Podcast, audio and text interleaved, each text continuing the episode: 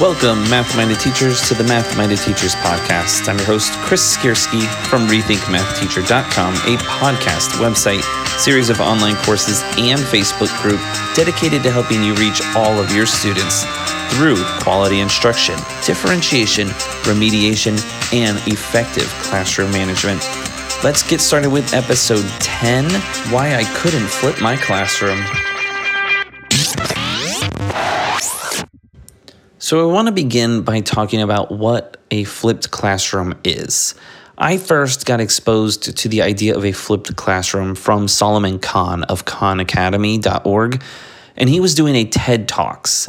And the way he explained a flipped classroom, which I thought was revolutionary, was like this In the traditional classroom, the teacher teaches for the majority of the period, then the students go home and they do their independent practice.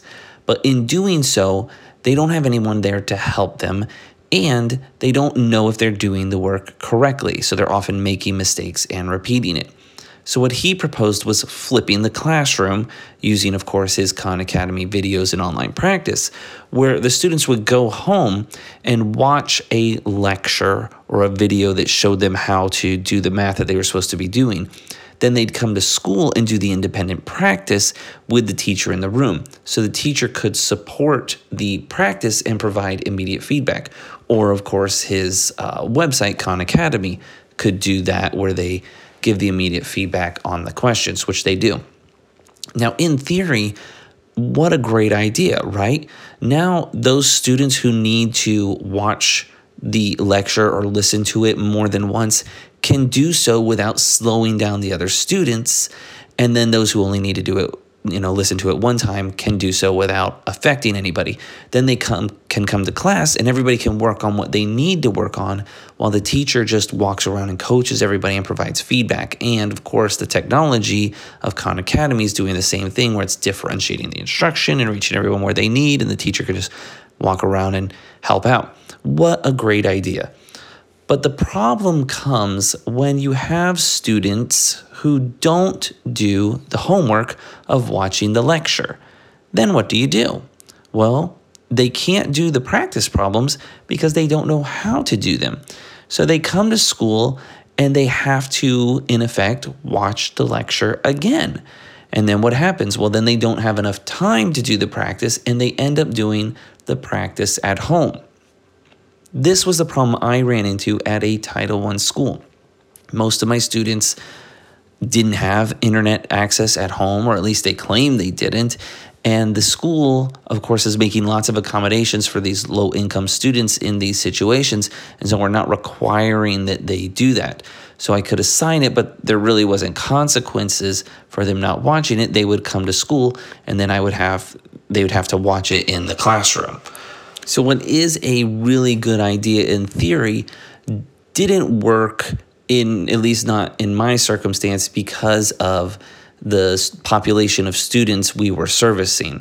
A lot of them really didn't have the internet access, and then a lot of them took advantage of the fact that most people didn't have it, and so they weren't going to do the homework either. Or there's no accountability in the home. So the students, you know, we've talked about this before with immediate gratification. The student gets home, there's no adult at home. They open the laptop, what are they going to do? Watch a math lecture or go on Netflix? Well, usually they're going to go on Netflix and let the consequences be what they may. They are going to satisfy that instant gratification. But there are still so many good things coming out of this idea of the flipped classroom. For one, the teacher providing support with the independent practice. That's really key. I mean, think about a student going home and doing 10 or 15 practice problems and getting them all wrong or not knowing how to do them. What resources do they have to help them? The instant or immediate feedback so that a student can learn from their mistakes or gain confidence as they get the questions right. This learning at your own pace, the differentiated instruction. These are all really great concepts that come out of a flipped classroom model. The problem, again, was that I was servicing students who could not do the flipped model because of the limitations at home. So instead, what I chose to do was something that looked like a flipped model, but it was all being done in the classroom. So instead of them just doing independent practice in the classroom, and then watching the videos at home, we were watching the videos in the classroom and doing the independent practice. So I built learning stations, and if by now you're noticing a theme in these podcast episodes, it's on these differentiated instruction station uh, based learning stations. I built a learning station for the student that had an online tutorial or a textbook tutorial when I didn't have technology in the classroom, where the student was taught the skill. And then I had lots of independent practice with immediate feedback. And as I built learning stations for each skill, which is why we've been calling them skills based learning stations, I could put the student in the station of the skill that he or she needed to work on. And then each student got the tutorial that they needed and the independent practice with the immediate feedback. And I could still circulate to help the students as they needed. And what was really cool was that a lot of things just naturally occurred as a result of the, us using these skills based learning stations in the classroom. For example, data collection just happened naturally. I needed to know which skill the students needed to work on, so I gave them a diagnostic. And I needed to know when they had truly mastered that concept they were working on in the station. So again, I needed an, another diagnostic. So now I'm collecting data to see what they need to work on and if they've mastered it. And now that I know that they've mastered a concept through this data collection, we can start to celebrate success. So we would celebrate by playing music and putting their names under banners. And now my administrators come in the room, they see banners around the room with all the skills listed that we're working on and student names under them. So they see the data component naturally occurring in the classroom. As already mentioned, the instant feedback was happening organically because I was putting that into the station so that the students could check their work. And I, of course, was coming around as well to help them with that.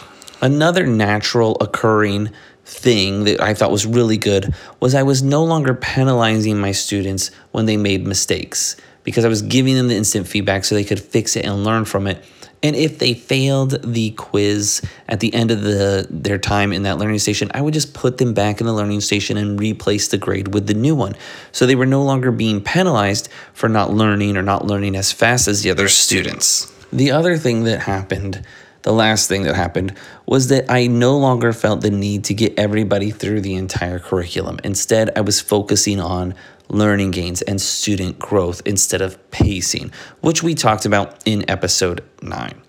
If you'd like to learn more about learning stations, I've got some great resources for you.